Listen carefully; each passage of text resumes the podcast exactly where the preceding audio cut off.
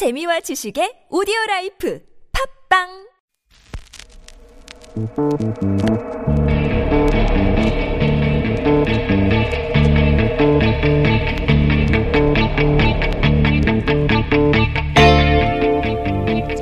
안녕하세요.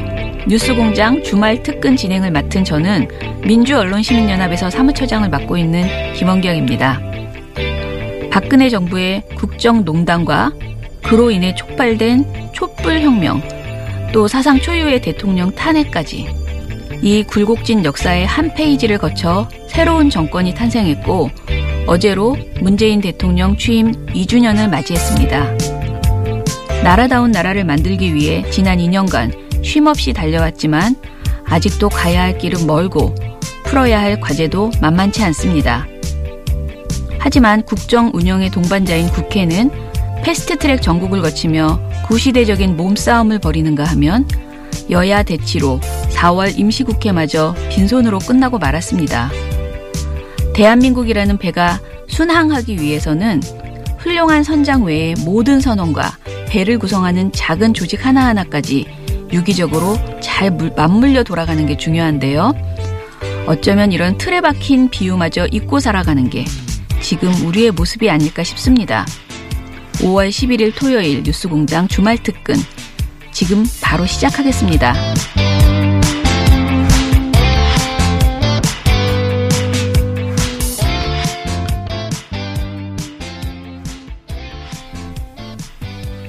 주말 특근 첫 번째 순서로 삼성 관련 릴레이 인터뷰를 준비했습니다. 지난 6일 월요일 2부에 방송된 KBS 탐사보도부 이재석 기자, 8일 수요일 4부 가짜뉴스 전담방 코너에 방송된 KBS 최경영 기자와 인터뷰 내용 차례로 들어보시죠.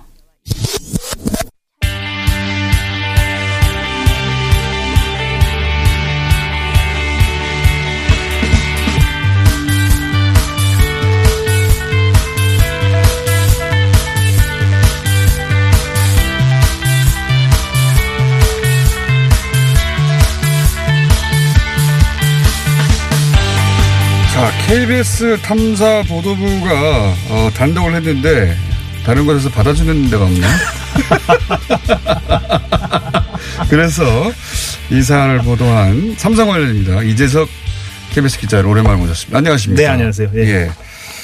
KBS 단독을 했어요. 2013년에 삼성물산이 돈을 부풀려 가지고 나라 돈을 꿀꺽했다. 예, 간단하게 얘기하면 그렇습니다. 그런 겁니다. 예, 간단하게 얘기하면 그렇습니다. 간단하면 그런 건데 예. 이게 이제 어쨌든 우리나라 1위 기업이 국가 예산을 꿀꺽했으니까 네. 뉴스가 될 만한데 네. 저도 이 뉴스 봤어요. KBS에서.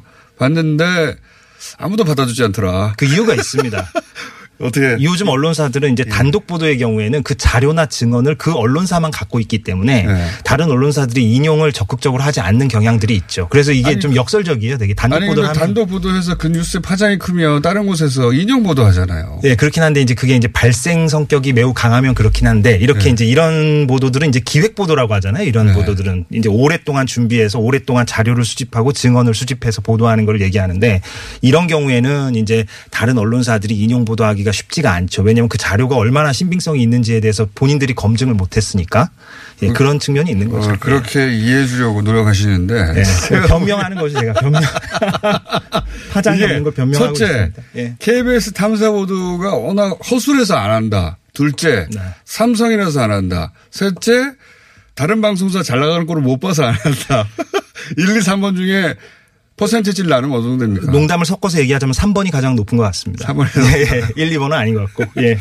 왜냐하면은 그 SBS 탐사보도팀 판다 끝까지 판다 팀에서 그 에버랜드 건 했을 때는 파장이 예. 컸거든요. 예예. 굉장히 오래 취재도 했고 네. 그 정도 깊이까지 못 팠다. 뭐 1번. 그렇게 뭐 말씀하시면 저도 뭐 더 이상 덧붙이실 말은 없습니다. 예, 예. 근데 예. 삼성이어서 그렇다는 것도 없지는 않다고 봐요, 저는. 이때까지, 근데 꼭 이 건이 그런지는 모르겠으나. 예, 예. 예. 삼성 관련한 보도에 대해서 굉장히 우리 매체들이 저어하는 게 있긴 있죠. 그런 경향들이 있죠. 있습니다. 예. 자, 그럼 내용으로 들어가 볼까요? 예. 자, 삼성물산이 또 중요한 이유는 현재 이재용 부회장이 삼성물산을 통해서 삼성그룹을 전체를 지배하고 있기 때문에. 지배구조의 핵심이죠. 예, 핵심인데 삼성물산을 지배하느라 많은 일들을 했고 그것 때문에 지금 곤욕을 치르고 있는 거죠. 예. 근데 삼성물산이 국가 예산을 어떻게 굴곡했다는 겁니까? 그러니까 장소부터 얘기하자면 예. 대한민국 최서남단이 있습니다. 그러니까 가장 남서쪽으로 멀리 떨어진 섬이 있어요. 그게 예. 전남 신안군 가고도라는 섬입니다. 예. 여기서 지금 방파제 공사가 진행 중이고 예. 이 방파제 공사를 맡고 있는 시공사가 삼성물산입니다. 예, 방파제 공사는. 예, 삼성물산은 건설업계 1위 기업입니다. 예. 그런데 이 삼성물산이 이 방파제 공사를 진행하는 과정에서 예. 힘이 상대적으로 약한 하도급 업체를 압박해서 견적서를 부풀렸고 견적서를 부풀린 이유는 거액의 국가 예산이 들어가는 공사잖아요. 예. 그 거액의 국가 예산이 들어가는 공사에서 사실상 그 예산을 빼돌리기 위해서 그렇게 견적서를 부풀렸다는 게 저희 보도의 핵심입니다. 뻥튀기하고 요즘 삼성하고 자꾸 물리는데 견적서 뻥튀기를 해서 하도급 업체를 압박해서 견적서를 부풀려. 압박해서. 그러니까 예. 하도급한테 이거 10억 들어가는 건데 100억 들어가는 거라고 만들어. 하도급에서는 이거 10억밖에 안 들어갔는데요. 100억 들어간다고 만들어. 그런 겁니다. 예.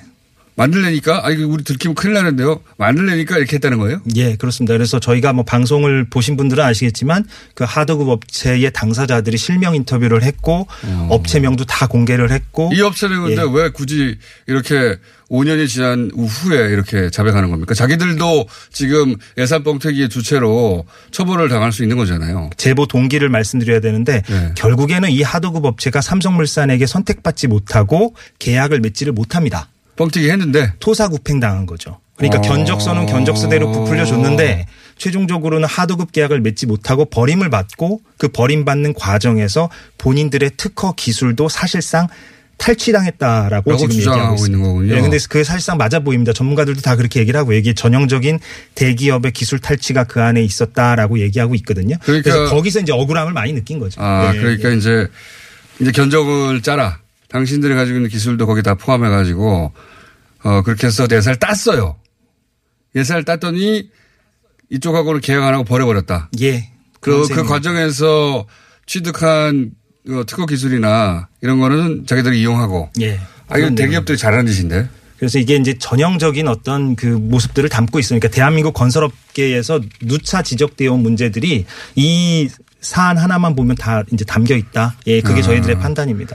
대체로 그러니까 100억대 견적서를 300억대로 높였고 예. 삼성물산 측에서 높여달라고. 예. 예. 그러니까 자기들은 100억대밖에 안 들어간다고 했는데 아니야 300억이 들어갈 거야 이렇게 만들어줘. 그러니까 1차 견적서가 190억 원이었거든요. 예. 그런데 그게 여러 차례 이제 수정 작업을 거쳐서 258억, 334억 이렇게 쫙쫙쫙 올라가다가 최종적으로는 315억 원에 맞춰집니다. 그 이유는 아까 공장장께서 언급하셨듯이 이미 받아놓은 예산에 맞추기 위해서 그렇습니다. 아, 그쪽 예산이 이미 파악됐고. 예. 그러니까 예. 기획재정부로부터 받아놓은 430억 원대의 예산에 꼭 끼워 맞추기 위해서 하도급 업체를 압박해서 190억 원 견적서를 최종적으로는 315억 원까지 120억 원 이상 올라가게 만든 겁니다. 그래서 저희가 제목에도 사라진 혈세 100억이다 이렇게 얘기한 것도 가장 보수적으로 잡았을 때 한 100억 정도 된다. 부풀리기, 뻥튀기한 금액이. 네. 그래서 삼성물산의 입장도 있을 거 아닙니까? 삼성물산은 뭐라고 합니까? 그러니까 삼성물산은 뭐 그렇게 부풀리기를 요구한 적 없다라고 그렇게 주장을 하고 있는데 근데 여기서 우리가 좀 얘기를 해봐야 될 것은 구체적인 해명을 못하고 있습니다. 무슨 얘기냐면 본인들은 그렇게 견적서를 논의하는 과정에 개입한 적이 없다라고 얘기하고 있는데 저희가 보도에서 삼성물산 직원들 그러니까 차장, 과장, 대리 이런 직원들과 그 하도급 업체 사이에 오갔던 이메일을 다 공개했거든요. 아, 예, 거기에 대해서 해명을 못하고 있어요. 예. KBS 탐사보도부의 이재석 기자였습니다. 감사합니다. 네, 고맙습니다.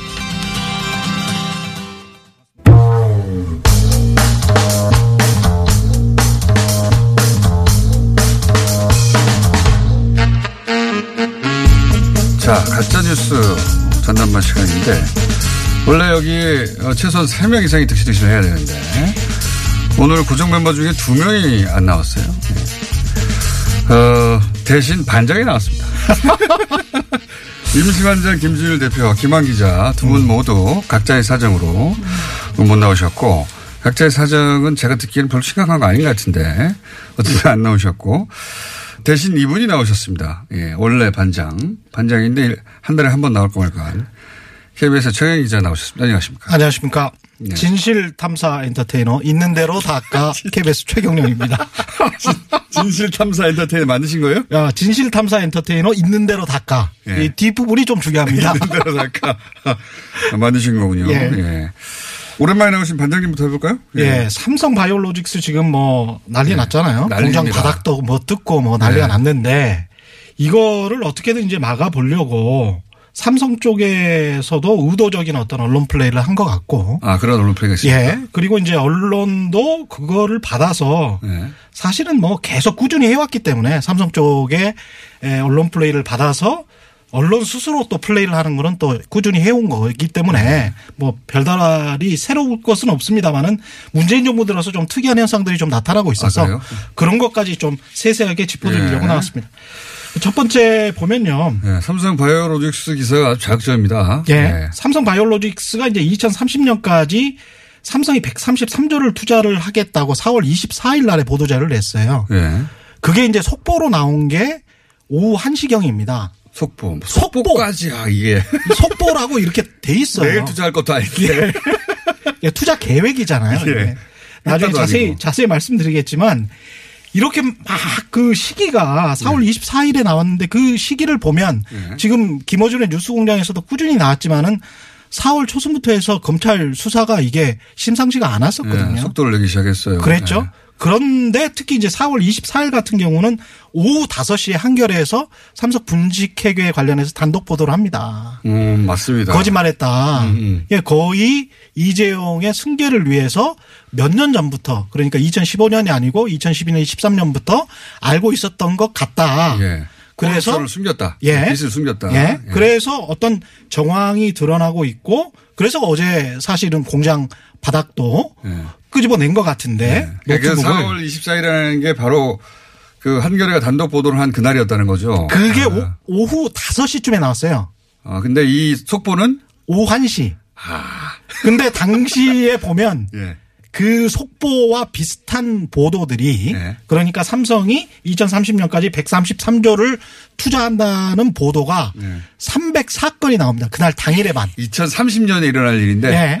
아니 2030년까지 앞으로 쭉 한다는 건데 어쨌든. 할지 안 할지는 모르겠지만 좌우지간 예. 쭉 한다는 건데 그게 304건 그날 당일에만. 그 다음 날까지 합하면 뭐 한 900건가량 돼요. 엄청나네요. 엄청나요. 근데 예. 이제 그 당일만 보면 예. 한겨레와 똑같은 보도 예. 단신까지 다 합해서 9건 나옵니다. 아. 그러니까 304대 9가 되는 거예요. 이 바이오로직스 건은 바로 현재 진행형이고 예. 예. 삼성이 133조 한다는 건 앞으로 예. 10년 동안 한다는 건데 속보로 예. 그렇게. 예. 야, 대단하네요. 그런데 이런 식의 보도들이 사실은 지난해에도 있었어요. 지난해도. 똑같은 언론 플레이를 하는데 언론은 또 똑같이 받아 써줍니다. 지난해 8월에도 말이죠. 예. 2018년 8월 8일입니다. 예. 삼성이 180조를 투자하겠다. 3년 동안. 3년 동안? 예. 그러니까 여기는 이제 133조는 삼성전자가 투자하겠다는 돈이고 예. 비메모리 반도체. 비메모리. 예. 그다음에 180조는 삼성 전부 해서 3년 동안 180조 정도를 투자하겠다는 거예요. 삼성그룹에서. 예. 근데 그때도 마침 됐습니까? 삼성과 관련해서 노조 와해 문건이 아. 2018년 7월에 예. 발견이 되고 8월 6일에 삼성전자 노조 관련 임원이 구속이 됩니다. 아. 그래서 바로 그냥 직격탄을 맞게 되는 거예요. 삼성전자 본사 압수수색이 그때도 들어갔었고요.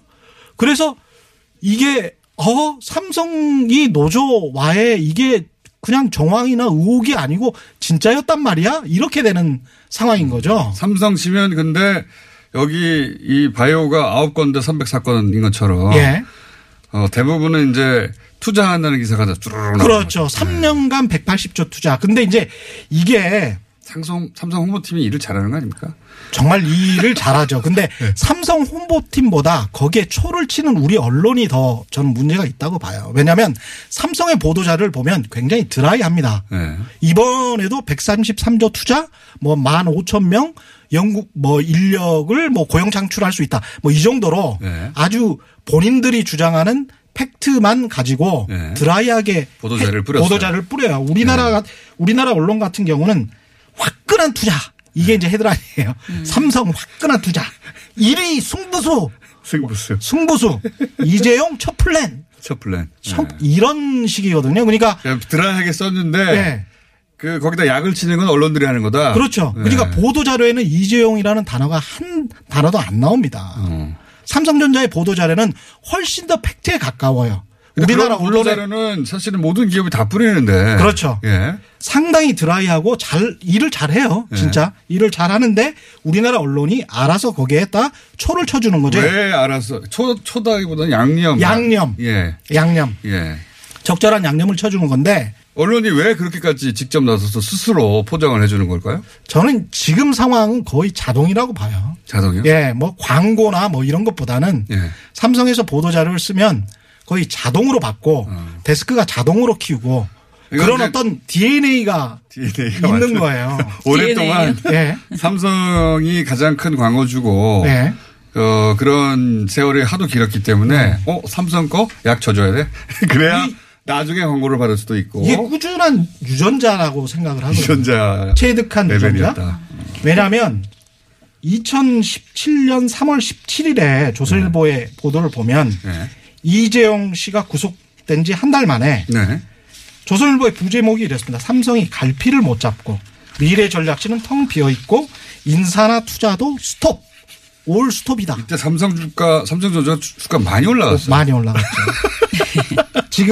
지금과는 좀 다릅니다. 예. 그리고 삼성 이재용 씨가 풀려나고 난 다음에 2018년 7월에도 삼성이 쏘는 세계의 화살 이래가지고 삼성이 일자리도 쏘고 투자도 쏘고 돈도 쏘고 뭐 이런 식으로 조선일보가 이야기를 합니다. 이게 뭐냐면 마치 직장 상사가 조임에 시달리는 사원들에게 야, 나 오늘 쏠게 라고 하면서 회식 쏘는 그런 느낌으로 이야기를 하는 이재용 거죠. 이재용 부회장님께서 나오셨으니 이제 국민들에게 한턱 쏘신다 이런 그렇죠. 거죠. 느낌이. 그런데 이제 핵심적으로 제가 지적하고 싶은 건 삼성은 매년 삼성전자만 수십조를 시설 투자를 해요. 매년. 안 그래도. 2017년에도 시설 투자를 43조 4천억 원 했고요. 그건 자기들 돈 벌려고 하는 거 아닙니까? 예, 그렇죠. 예. 본인들 투자라는 거는 본인들이 돈을 벌 수 있다라고 생각을 하니까. 예. 18년에는 29조 4천억 원을 했고 2019년에 컨퍼런스 콜에는 시설 투자는 올해는 조금 낮추고 대신에 지금 말한 비메모리 반도체의 팹 위주로 많이 신설 투자를 하겠다. 이미 나왔던 내용이란 말이죠. 그러니까 삼성이 어떤 그 투자를 할 때 투자 계획은 몇 년 전부터 사실 이런 비메모리 반도체 같은 경우는 2004년도에도 삼성이 1조 정도 당시에는 굉장히 큰 돈입니다. 투자를 했었고 한 번 실패를 했었고 계속 기회를 보는 사업이에요. 그래서 이게 전혀 새로울 것이 없습니다. 투자 입장에서 그리고 경영학 입장에서는 전혀 새로울 게 없는데 이걸 정치적으로 연계시키고 거기에 정부 공격까지 하는 게 지금 현재 패턴이라는 거죠. 어떻게 정부 공격을 하냐. 예. 문재인 정부 들어와서 특이한 사항은 삼성의 투자 보도에 관해서 4월 17일 조선일보는 대통령 말씀 한 달 만에 예. 삼성이 비메모리 대규모 투자를 발표할 거다. 문재인 대통령이 억지로 시킨 거다는 뉘앙스네요. 강압적이고 권위주의적이고. 그러니까 박근혜 최순실 게이트를 연상케 하려고 하는 의도죠. 예, 그러니까 그게 아주 강합니다. 돈을 전직 대통령들이 그 압박에서 받아냈는데. 그렇죠.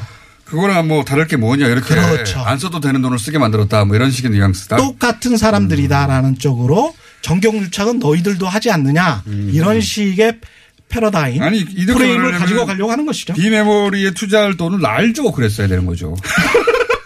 광고로. 아니, 그렇게 해야 압박이 되는 강압이 되고 예. 조공이 되는 것인데 예. 이거는 너희들이 돈 벌기 위해서 너희가 투자해 했다는 거 아니에요. 이게 어떻게 강압적인 분위기로 연결되는 건지. 그러니까 투자 자체를 국민들에 대한 시혜. 정도로 여기게 만드는 언론의 보도는 굉장히 큰 문제가 있다. 스스로 정경유착을 하고 있다. 정경언유착을 하고 있다. 워낙 복잡하고 어려운 내용이다 보니 한번 맥을 놓치면 따라가기 쉽지 않은 뉴스였는데 두 기자의 취재력과 명쾌한 해석 덕에 이해를 높일 수 있었던 것 같습니다. MYHA12님은 삼성은 미전실 임원들 다 내보내고 전문 경영인 체제로 가도록 해야 한다라는 의견 주셨고요. TR226903님, 삼성 133조 투자 보도하는 언론 자세 우프네요. 쩝. 그리고 PNH700님은 언론이 소설 쓰는 강도가 너무 심하다라는 의견을 남겨주셨습니다. 개인적으로는 지난 수요일 가짜뉴스 전담반 멤버 2명이 결석하면서 모처럼 발언 시간을 충분히 얻나 하고 좋아했는데요. 최경영 반장이 너무 많은 분량을 가져가서 또다시 저에게는 4분 정도밖에 시간이 주어지지 않아서 아쉬웠습니다. 제가 그날 서울경제의 찬핵을 위한 인터뷰 왜곡 이슈를 소개해드렸죠. 핵심은 서울경제가 독일 전문가들의 인터뷰 기사를 풀어내는 과정에서 발언 취지 및 맥락이 왜곡됐다는 거였는데요. 이후 서울경제에서 반론이 들어와서 소개해드리겠습니다. 서울경제는 이 기사의 작성 취지가 독일로부터 배울 수 있는 교훈이므로 주로 독일 전문가들이 전한 비판점을 소개했으며 3명의 인터뷰를 한 건의 기사에 담아야 하는 현실적인 한계로 인해서 발언을 모두 반영하지는 못했지만 왜곡은 없었다는 것이었습니다. 서울경제는 이런 해명을 피세디크, 슈미츠 2 인터뷰 대상자에게도 전달했고 2분도 수긍했다고 합니다. 민원연은 서울경제의 반론과 제보를 해주신 김성환 의원실의 답변을 반영해서 수정된 보고서를 발표했습니다.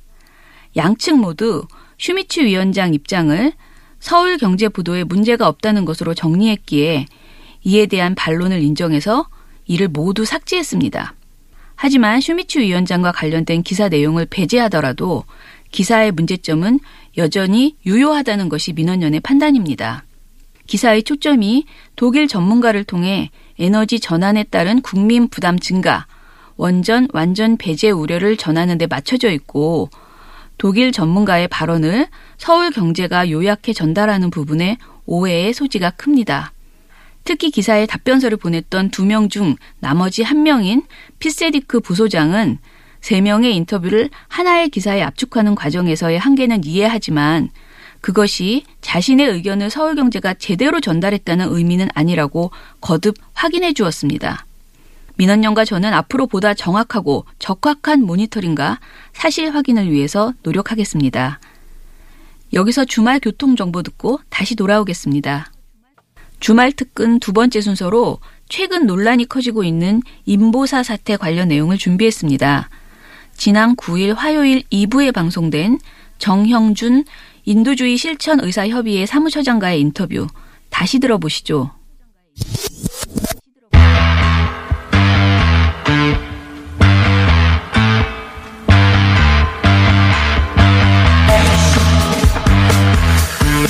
며칠 전부터 인보사라는 단어가 검색어에 등장을 하고 어제도 저희가 잠시 다뤘습니다만 인보사는 신약 이름입니다. 연고를 치료한다고 2017년 7월에 국내에 전 세계 최초로 개발된 신약 29호 신약이라는 타이틀을 달고 등장을 했는데 이게 지난 3월에 제조 판매가 중지가 됐습니다. 그래서 소위 인보사 사태가 벌어졌는데 일반인들 눈높이에서 굉장히 어려운 사안이라 저희가 전문가를 모셨습니다. 인도주의 실천 의사 협의회 정형준 사무처장 나오셨습니다. 안녕하십니까? 안녕하세요. 이게 기사를 읽어도 잘 모르겠어요. 그래서 제가 모신 건데 예. 미국 세포 검사 결과 미국에서 예. 연골 세포가 신장 세포로 바뀌었다는 보도가 있었습니다. 예, 맞습니다. 예.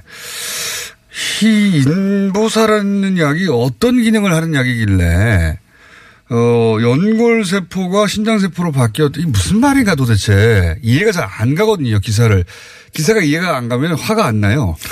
예, 맞습니다. 그래서 기사를 닫아버리지. 내용이 좀 어렵게 느껴질 수 있는데요. 쉽게 설명해 주세요.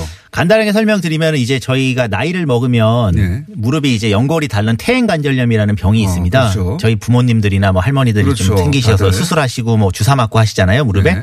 이것을 치료하겠다고 해서 개발한 약이고요. 이 약에 이제 그러니까 연골을 재생시켜주는 약. 예, 핵심은 유전자 조작을 한 연골 세포를 무릎에 넣어준다라는 것이 핵심입니다. 무릎에 이 약을 주사하면 연구, 다 죽었던 연골이 세포 증식을 막 해가지고 다시 살아난다 뭐 이런 거네요. 개념은. 예, 그런 가설을 가지고 주입을 했던 거고. 성공했으면 대단한 성과 아니에요, 그렇죠? 뭐 임상 3상까지도 성공을 했으니까 이제 나름 이제 통증 개선 효과를 인정받아서 10판까지 된 겁니다. 뭐 이게 지금 윤리적으로 임상 시험하다 걸린 게 아니고요. 자, 그런데 지난 17년간 그렇게 주장을 하면서 이제 지금 10판까지 한 약인데 개발은 17년 차였고. 예, 네. 미국에서 이제 공장을 좀 더 증설하기 위해서 검사를 해보니까 네.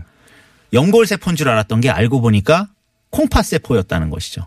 그러면 무릎에다가 연골세포를 증식하라고 놓은 주사가 알고 봤더니 무릎에다가 콩팥세포가 증식하라고 하는 그런 효과를 가진 약이 주사됐던 거예요? 그렇고 이제 또 하나는 이 네. 콩팥세포가 그냥 일반 콩팥세포가 아니고요. 네. 이제 유전자 조작 을 하는데 사용하는 293 세포라고 하는 예. 종양을 유발할 수 있는 이제 무한 증식주라고 하는 이상한 세포인 이제 신장 세포가 있었던 것이죠. 주 성분이 그거였던 것이죠. 실제로는. 이게 그러면은 이게 완전히 다른 거잖아요. 그러니까 이 약이 특허를 받은 것과 이 약이 주장하던 바하고 그 핵심 코어가 완전히 다른 거 아닙니까? 예, 완전히 다른 것이죠. 그래서 이제 이렇게 지금 큰 논란이 되고 있는 것입니다. 이해가 잘 안 가는데요. 예를 들어서 미국에서 세포검사 한 번으로 이거 연골이 아니라 신장이네라고 밝혀냈잖아요. 예, 맞습니다. 그러면 국내에서 17년 동안 했다는데 이거 허가 날 때 검사 한 번 하면 금방 나오는 거 아닙니까? 예, 맞습니다. 그래서 네. 지금 코오롱도 17년 동안 네. 한 번도 그 검사를 안 해봤다고 주장하고 있고요. 아, 그거 말이 안 되죠. 그다음에 식품의약품안전처도 네. 임상시험 1, 2, 3상에다가 시판허가까지 내주면서도 한 번도 검사를 안 해봤다고 서로 이야기하고 있습니다. 기업이. 뭐 그렇게 확정된 건 아닌데 기업이 자기 이윤을 위해서 뭐 삼성도 항상 하는 일인데 일부 거짓하거나 불리한 걸 감출 수도 있다고 봐요. 근데 식약처는 이걸 통과시켜 주려면 그러니까 감출 수 있다고 봐야가 그게 법적으로 도덕적으로 옳다가 아니라 그런 행위를 많이 하니까. 예, 맞습니다. 예. 근데 그걸 걸러내라고 있는 정부 부처에서 이 검사를 안 했다는 건 이해가 안 가거든요. 그래서 한 번도 안 했고. 한 번도. 예. 모든 그 인허가 과정을 전부 코롱이 제출한 서류만 보고 했다는 것이 문서로 예 지금 이제 양쪽이 다 인정하는 바입니다. 이거는 코롱도 인정하고 식품의약품안전처도 인정하는 바죠. 그래서 논란이 되고 있는 것입니다. 모든 게 이해가 잘 안 가네요. 17년간 연구했는데 자기들이 연구하던 그 세포가 몰랐다는 것도 이해가 안 가고. 그래서 이제 저희가 이제 가만히 있을 수가 없어서 지금 네. 이걸 다 자료를 찾아보고 하니까 네. 이제. 좀 상당히 심각한 게이트 수준의 문제들이 드러나고 있다라고 저희는 생각하고요. 가장 이제 중요하게 생각하는 부분은 예. 인보사를 개발하는 과정에 막대한 국가 자금이 들어갔습니다. 이게 국가 R&D 산업이었고요. 그렇군요. 가장 단적으로 박근혜 정부 때 이제 무려 거의 뭐 100억 정도를 지원하는 신약 개발 4대 사업 중에 하나였습니다. 아, 4대 사업 중에 하나였어요, 이게? 예. 핵심 사업이었네요, 당시에. 예, 핵심 사업이었습니다. 2015년 11월에 아주 핵심 사업으로 발표가 됐고요. 그다음에 정부에서 왜 이렇게 인보사를 핵심으로 해서 100억 달러를 지원한 거죠? 그 부분은 이제 박근혜 정부의 어떤 그 당시 이제 기억하시는 분들이 있겠는데 줄기세포 유전자 치료제 같은 이런 곳에 네. 좀 몰아주는 게 있었고 또 의료기기 뭐 김영재실 이런 거 기억하실 텐데요. 의료기기 산업도 새로운 산업이라고 밀어주는 양쪽에 축이 있었습니다. 그리고 삼성 바이오로직스도 사실은 이제 바이오 시밀라 를 이제 지금 만드는 회사하지 않습니까? 그리고 네. 이제 이 외에도 이제 지금 성과가 있는 물론 뭐 셀트리온이나 이런 회사들도 있는데요. 이런 신약 회사들을 이제 지원하는 분위기가 있었고 또 이제 인보사 같은 경우는 당시에 이제 법안도 사실은 수정을 해서 도와준 정황이 있습니다. 원래 안 되는 걸 되게 할 때 특히 법안을 바꿔서 그걸 되게 만들어 주는데 그 법안에 혜택을 입은 기업이 그거 하나밖에 없다. 이렇게 연결되면 틀림없이 그 회사를 위해서 법안을 바꾸는 경우군요. 네, 맞습니다. 이 법안이 그렇습니까? 2015년 12월에 이제 당시 새누리당 네. 박인숙 의원께서 네. 발의한 생명윤리법 이제 개정안인데요. 네. 이 법안 내용을 보면은 당시까지는 이제 유전자 치료제가 네. 생명의 위협을 주거나 아주 그 희귀 난치성 질환 네. 그리고 기존 치료제보다 현격하게 큰 효과가 있는 예. 이 두 가지 조건을 다 만족해야만 출시가 되는 거였습니다. 그런데 예, 이거를 둘 중에 하나만 되면 되는 걸로 바꿔줬습니다. 기준 완화했군요. 그 저희 시민단체가 당시에 왜 이 정도를 가지고 뭐를 하려고 하는 거지라고 궁금했었습니다. 법안을 조금 바꾼 거란 말이죠. 네. 예, 그러니까 두 가지 조건을 만족해야 되는데 둘 중에 하나만 만족하면 되는 걸로. 알 수 없는 그런데 알고 보니까 이게 퇴행관절염 치료제지 않습니까? 퇴행관절염이 생명에 지장을 초래하거나 희귀 난성 질환이 아니잖아요. 그래서 그 부분을 덜어내주기 위해서 했던 거고. 그래서 이 법안에 그러면 혜택을 입은 게 인보사 말고 또 있습니까? 없습니다. 인보사만 있습니다. 그럴 줄 알았어요. 그리고 그 다음에 또 이제 의심이 되는 부분이 박근혜 정부의 이제 마지막 식약처장이 이제 손문기 식약처장이신데 예. 이분이 물러나기 전에 직전에 이거 허가한 거 아닙니까? 예, 아주 빠른 속도로 이거를 허가를 해주고 갔습니다. 아주 빠른 속도로. 아, 박근혜 정부의 마지막. 이 부분이 이제 아주 저희는 의심이 갑니다. 그러니까 돈, 법안, 통과 이런 게 의식 많은 정황이 많아서 이게 게이트일 수도 있겠다 이렇게 생각하신 거네요. 예, 맞습니다. 어허. 그게 코오롱도 스스로 몰랐다고 주장하는 것에 대해서는 어떻게 생각하세요? 근데 이제 최근에 또 재밌는 게 2017년에 이제 코오롱이 이 기술을 예. 일본의 이제 미쓰비시 다나베라고 하는 제약회사에 기술 수출하기로 했다가 예. 2017년 11월에 돌연 미쓰비시 다나베가 기술 수출 우리 안 받겠다. 계약 불이행이라고 하면서 지금 국제소송을 건 상태입니다. 체포 검사를 해봤나 보군요. 거기선. 그런데 이제 지난주 예. 금요일에 예. 코롱이 갑자기 이제 그 증권 그 공시에다가 올린 내용을 보면 미쓰비시 다나베가 야 니네 2017년 3월에 미국에서는 이거 세포 바뀐 거 알았잖아라고 하는 문서를 제시했다는 사실을 올렸습니다. 그러니까 내용이 좀 복잡한데 실제로 이 미국에 있는 이 코롱의 이 티슈진이라고 하는 이 인보사를 사실상 지금 개발 만든 이 회사는 2017년 3월에 이 사실을 알았다는 것을 지금 일본에 있는 제약회사가 소송 중에 밝힌 상황입니다. 문서로. 아, 그러니까 애초부터 허가가 나지 말았어야 할 내용이네요. 예, 2017년에 네, 이미 밝혀진 내용인데 2017년 7월에 박근혜 정부 마지막 시각처장이 이걸 허가해주고 떠났다 이렇게 보시는 거네요. 예, 마지막 허가해준 사업이 바로 이겁니다. 그리고 2017년 지금 이제 타임테이블을 보면 2017년 3월에 미국에서 알았다는 사실을 이제 미쓰비시 다나베라는 일본 제약회사도 문서를 갖고 있으니까 그것은 이제 사실이고요. 근데 2017년 4월에 이 허가를 내달라고 하는 신청을 낸 상황이고요. 그러니까 다 알면서도. 예. 그런 상황이기 때문에 아주 자. 엄중하게 조사해야 되는 상황이다. 아무래도 몇 번 더 나오실 것 같아요. 예. 일단 문제가 그렇다는 걸 짚어봤습니다. 인도주의 실천의사협의회 정형준 사무처장이었습니다. 감사합니다. 예, 감사합니다. 코오롱 생명과학이 개발했다는 세계 최초의 골관절염 유전자 치료제 인보사. 하지만 여기에 종양을 유발할 수 있는 신장 유래세포가 들어가 있다는 게 확인되면서 검찰이 수사에 착수했고 환자들의 집단 소송까지 예고된 상황이죠. RUROUNIJH님, CHOI9709님 등 많은 분들이 어이가 없다. 식약처가 도대체 왜 존재하나. 까도까도 나오는 비리. 이러니 적폐청산을 멈출 수 있냐. 라면서 기업의 비도덕성과 정부의 안일함에 대한 쓴소리를 남겨주셨습니다. 가습기 살균제에 이어 인보사 논란까지. 국민의 안전과 생명을 담보로 한 기업의 비도덕적 행태가 보도될 때마다 정말 답답합니다. 기업은 국민의 건강을 놓고 장사만 한 건지, 그렇다면 이를 관리, 감독하고 감시해야 할 관계기관과 정부는 뭘 하고 있었는지 정말 따져 묻지 않을 수 없는데요. 그렇지 않아도 매일매일 고통 속에서 살아가는 환자들의 눈에서 두 번 눈물이 흐르도록 하는 일은 없었으면 좋겠습니다. 이번 주 뉴스공장 주말 특근 마지막 순서로 지난 7일 화요일에 방송된 김유선 한국노동사회연구소 이사장과의 인터뷰를 준비했습니다. 얼마 전 정경련 산하 한국경제연구원이 우리나라 최저임금에 대해서 OECD 국가 중 최고 수준이라고 발표한 바 있는데요. 이를 정면으로 반박하는 내용이었죠. 함께 들어보겠습니다.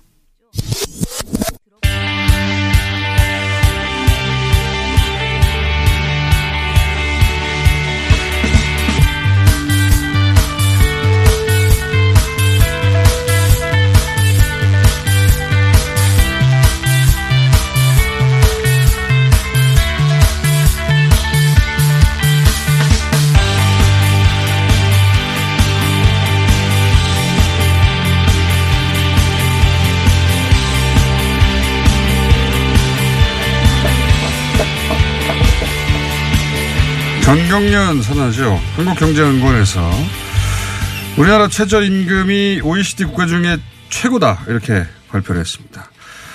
보수 언론들도 다 받았었죠. 최저임금이 세계 최고란다.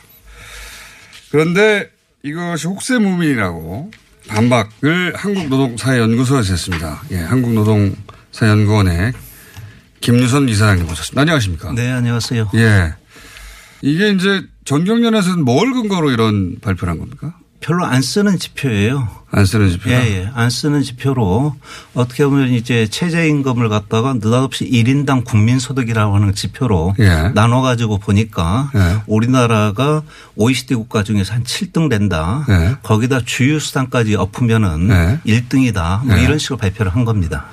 그게 왜 말이 안 되는 근거를 가지고 발표하는 것입니까? 예. 먼저 하나 생각을 해보면은 우리가 저기 금년 같은 경우에 예. 최저임금이 8,350원 해가지고 옛날보다 많이 올랐다고 하지 않습니까? 그런데 예. 유로로 하면은 한 6.4 유로예요. 6.4 유로. 예. 예. 그러고 하는데 제일 높은 호주 같은 경우는 12유로거든요. 12유로. 예. 그렇기 때문에 한국이 그렇게 상위권에 갈래야 갈 수가 없어요. 예. 그러고 하는데 주로 이렇게 국제 비교할 때 사용하는 거는 시간당 최저임금 액수가 얼마냐 조금 전에 말씀드린 것처럼 그 지표를 쓰거나 아니면 그 나라 노동자들 임금 평균에 비해 가지고 이 최저임금이 한 몇 퍼센트냐 요 정도 지표만 사용을 하거든요. 당연한 것 같은데 시간당 얼마냐 이게 예. 이제 상식적으로 생각하는 최저임금의 이제 방식이고 그 산정 방식이고 네. 그 외에 임금하고 비교하자면 그 나라 임금 노동자들의 평균. 네네. 하고 얼마나 차이가 나느냐 네네. 이걸 비교한다. 예예. 이게 상식적인 지표인데 예예. 그 지표를 가지고 다른 나라 OECD 국가들하고 비교하면 우리가 어느 정도입니까? 딱 중간이에요. 딱 중간이다. 네, 그런데 중간이라고 하면은 우리가 어떻게 중간이라도 됐어? 이렇게 네. 생각하실 수가 있는데 거기에는 한 세 가지 요인이 작용합니다. 하나는 조금씩 최근에 이 최저임금이 오른 게 있지 않습니까? 네. 그게 하나가 있고요. 그다음에 하나는 아주 잘 나가는 나라들, 아주 임금 수준이 높은 나라들 같은 한 8개 나라는 최저임금 제도를 운영 안 해요. 노조 조직률이 한 8, 90%가 되니까 굳이 뭐 그럴 필요 없이 노사간에 맺은 단체별로 적용하는 나라가 스웨덴을 비롯해서 한 복지국가도 한 8개 나라가 있거든요. 그런 나라는 최저임금 자체가 없어요? 예예. 그 나라들은 법으로 안 하고 단체별로 합니다. 노사간에. 노사간에 자기들끼리 알아서 잘 하고 예, 있으니까 예. 굳이 정부가 예. 이 이하로 주면 안 된다. 네. 이런 기준을 마련할 필요가 없다. 예. 예예. 그러다 보니까 그 나라들 8개 나라를 놓으면은 제가 아까 중위권이라고 했는데 우리가 하위권으로 밀려요. 그 나라들은 아예 최저임금이라는 개념 자체를 적용 안 하니까. 네네. 단체별로 합니다. 실제 그러면 지금 말씀하신 나라들의 최저임금을 적용해 보면 우리보다 훨씬 높겠네요. 그렇죠. 높죠. 거기다가 옛날에 비해서 이 중위권이라도 온 거는 뭐냐면은 OECD 국가가 자꾸 늘어나요. 네. 전에는 우리가 가입할 때는 30개국이 안 됐는데 최근에는 37개국으로 늘었거든요. 네. 근데 최근에 가입하는 나라들이 대체 우리보다 좀 떨어지는 나라들입니다. 그래가지고 남미나 동유럽이나 네. 그러다 보니까 상대적으로 그나마 순위가 올라가서 중위권이다 이렇게 볼 수 있습니다. 그러면 우리가 처음 OECD를 가입 했을 때 기준으로 보자면 여전히 하위권이다. 예예. 그렇습니다. 그리고 그 과거 머릿속에 있는 선진국이라고 하는 네. 경제 선진국이라는 나라의 기준으로 보자면 여전히 하위권에 불과하다. 예, 그런 말씀이시네요. 예. 그래도 전혀 외형상 지표는 중간이라도 되니까 그나마 다행이다 이렇게 봅니다. 외형상 지표는. 그러면 전경련에서 냈던 통계 네. 국민 소득 기준은 네. 그 기준을 그렇게 하면 뭐가 왜곡되는 겁니까? 그러니까 이게 임금 비교할 때 아까 예. 저희 최저임금하고 노동자들 임금 평균하고 비교한다고 하지 않았습니까? 예, 예. 그게 상식적인 것 같은데. 예. 그 경우에도 시간당으로만 비교를 합니다. 시간당. 예컨대 연간 노동시간 이렇게 가버리면은 예. 나라마다 노동시간이 좀 상당히 다르지 그렇죠. 않습니까? 그렇기 때문에 상당히 왜곡이 있기 때문에 시간당만 쓰는데 1인당 국민소득이다 하는 지표 같은 경우는 이게 연간 개념이에요. 연간 개념. 예. 예. 거기다가 또 보면은 단지 노동자들 임금만 있는 게 아니라 자영업자 소득도 있고 기업의 이윤도 있고요. 거기에 포함되는 그렇죠, 게. 그렇죠. 그렇죠. 예, 예. 그거는 최저임금하고 전혀 무관하죠. 예예. 예. 거기다가 또 이제 그 나라의 전체 인구 중에서 노동자나 취업자가 차지하는 비중이 어떠냐 예. 뭐 이런 것등 여러 가지 요인에 의해서 좌우되거든요. 그렇겠군요. 그렇기 때문에 이 뭡니까 최저임금을 비교할 때 사용할 수 없는 지표인데 예. 왜 정경련이 저걸 썼을까 뭔가 뭐 계산하다 보니까 아주 구미에 맞는 게 나와서 쓴 것 아니냐. 여러 가지 방식으로 막 돈을 네. 내보다가 제일 그 최저임금이 높게 나오는 방식을 하나 찾아낸 거군요. 네. 그런데 그건 쓰지 않는 통계 방식이다. 예, 전혀 그건 안 쓰고요. OECD 홈페이지에 들어가도 제가 아까 말씀드린 것처럼 시간당 최저임금 그다음에 노동자들 임금 대비 몇 %, 딱 이 두 가지 지표만 통용되고 있습니다. 사실상 가짜 뉴스네요. 의도적으로 만들어낸. 어떻게 보면 그렇게 볼 수도 있습니다. 네. 수치는 맞지만 네. 그것이 의미하는 바가 전혀 여기에 쓸 수 없는 통계이기 때문에 네. 그렇게 쓸 수 없는 통계를 갖다가 맞는 통계라고 발표하는 건 가짜뉴스에 해당되는 거 아닙니까? 네. 그러니까 거기서 발표한 자료를 놓고 보면은 시간당 최저임금을 먼저 계산을 했어요. 그런데 네. 그거는 조금 전에 제가 말씀드린 것처럼 딱 27개국 중에 13이에요. 그건 13입니다. 그런데 그거에 대해서는 전혀 언급은 안 하고 네. 그걸 갖다가 이제 1인당 국민소득으로 나눠 가지고 하니까 7등 나온다. 네. 그래서 그것만 보도를 한 겁니다. 그리고 나서 주요 수당을 포함한 사실상 1이다. 네. 사실상 1이라는 통계는 들어본 적이 없는데 네. 사실상 1이라고. 네. 그래서 우리나라가 전 세계에서 그 언론 보도를 볼게 예를 들어 중앙일보 주유수당 포함 한국 최저임금 OECD 1위 이런 식으로 막 보도를 했어요. 네. 왜 이렇게 했을까요? 정경련에서. 뭔가 요즘은 보면은 어떻게 보면 최저임금 가지고 그 같은 이제 재계나 이런 데서 네. 보도 자료만 나면 거의 모든 언론이 받아주거든요. 그래서 어떻게 보면 제가 보기엔 완전히 경산안내 이렇게까지도 보이는데. 경산안내. 예. 그러니까 일단 뿌리고 보자. 뿌리고 보자. 아닌가 이렇게 봐요. 아니 근데 정경련 정도면 사실은 최저임금에 그렇게 영향을 받는 기업들이 아니지 않습니까 규모가. 영향을 받지 않는다 해서 대체 지금까지 중소상공인들만 주로 좀 내세웠는데요. 네. 사실상은 하도급 업체나 이런 데에 상당히 낮은 임금으로 뿌리고 하는 것 자체도 어떻게 보면 최저임금 수준이 좀 상당히 낮은 데서 비롯되는 것이고 하기 때문에 그 부분 자체가 대기업이나 재계하고도 네. 사실은 최저임금 자체가 전혀 무관한 것은 아니다. 대기업 자체는 영향을 받지 않지만 네. 자신들이 계약하는 하도급에서 자꾸 그 임금 인상이 있을 수 있으니까 네. 그게 불편했다. 예, 그럼 아무래도 하도급 단가를 조정을 해줘야 되는 문제가 발생하는데. 하도급 단가를 조절하기 싫어서 이런 거군요. 그러니까 경제적인 측면에서 보자면. 예, 그동안 최저임금 문제가 자꾸 소상공인 뭐 이렇게 얘기를 했다 하는데 이 뿌리를 갖다 찾아가 보면은 대기업하고도 좀 직접적인 이해관계가 있다 이렇게 봅니다. 하도급 업체들 같은 경우에 영향을 받는데 그런 네. 식으로.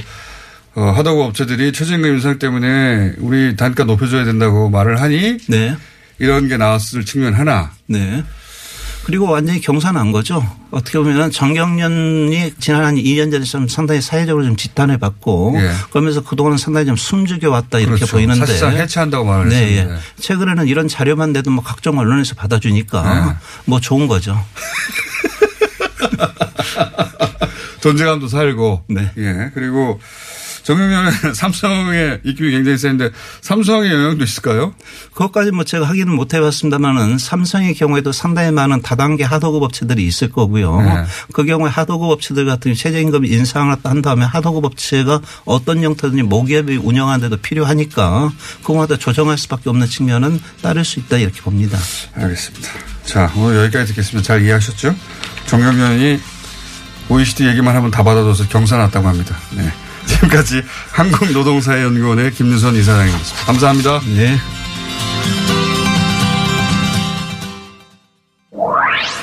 최저임금 인상은 문재인 정부 소득주도 성장 정책의 핵심 중 하나이기도 하지만 경제단체와 보수 진영으로부터 집중 공세를 받는 단골 비판 대상이기도 합니다. 하지만 이번 한경련 보도자료의 경우 왜곡된 통계를 인용해 사실을 호도했고 또 언론은 이를 비판 없이 받아 썼다는 점에서 다분히 그 의도가 의심스럽다는 의견이 많았습니다. 이와 관련해 이병철님, 정경련의 음모적 발상, 개탄스럽다. WECKL팡님은 통계는 마사지하기 나름이다 라고 하셨고요. 또 김유선 이사장의 날카로우면서도 조근조근한 말투에 대한 반응도 많았는데요. KTYI님, 잘근잘근 씹는 이사장님 이해가 쏙쏙 돼요. 킴 카다리님 웃으면서 뼈를 때리시네요 라고 하셨습니다. 문재인 대통령이 지난 9일 취임 2주년 특별 대담을 통해 최저임금 인상을 둘러싼 논란에 대해 소회를 밝혔죠. 2020년까지 1만 원 공약에 얽매일 필요가 없다며 우리 사회와 경제가 어느 정도 수용할 수 있는지 적전선을 찾아 결정할 필요가 있다는 내용이었는데요. 최저임금이 노사, 또 진보 보수 간 갈등의 요인이 아닌 다 함께 잘 사는 길로 가기 위한 논의의 요소가 될 수 있길 바라봅니다. 여기서 주말 교통정보 듣고 다시 돌아오겠습니다. 오늘 5월 11일이 무슨 날인지 혹시 알고 계십니까? 지금으로부터 125년 전인 1984년 5월 11일은 부패한 정치를 개혁하고 외세에 맞서기 위한 동학농민혁명이 일어난 날인데요. 다들 국사 시간에 배운 기억이 새록새록 떠오르시나요? 그때나 지금이나 사람답게 사는 세상을 열어보려는 민초들의 열망은 변함이 없는 것 같습니다. 동학농민혁명은 올해부터 법정기념일로 지정돼 오늘 첫 국가기념식이 열리는데요. 다시 피는 녹두꽃, 희망의 새 역사를 주제로 한 이 행사엔 이낙연 국무총리를 비롯해 동학농민혁명 참여자 유족과 단체 등이 참석해 의미를 더할 예정입니다.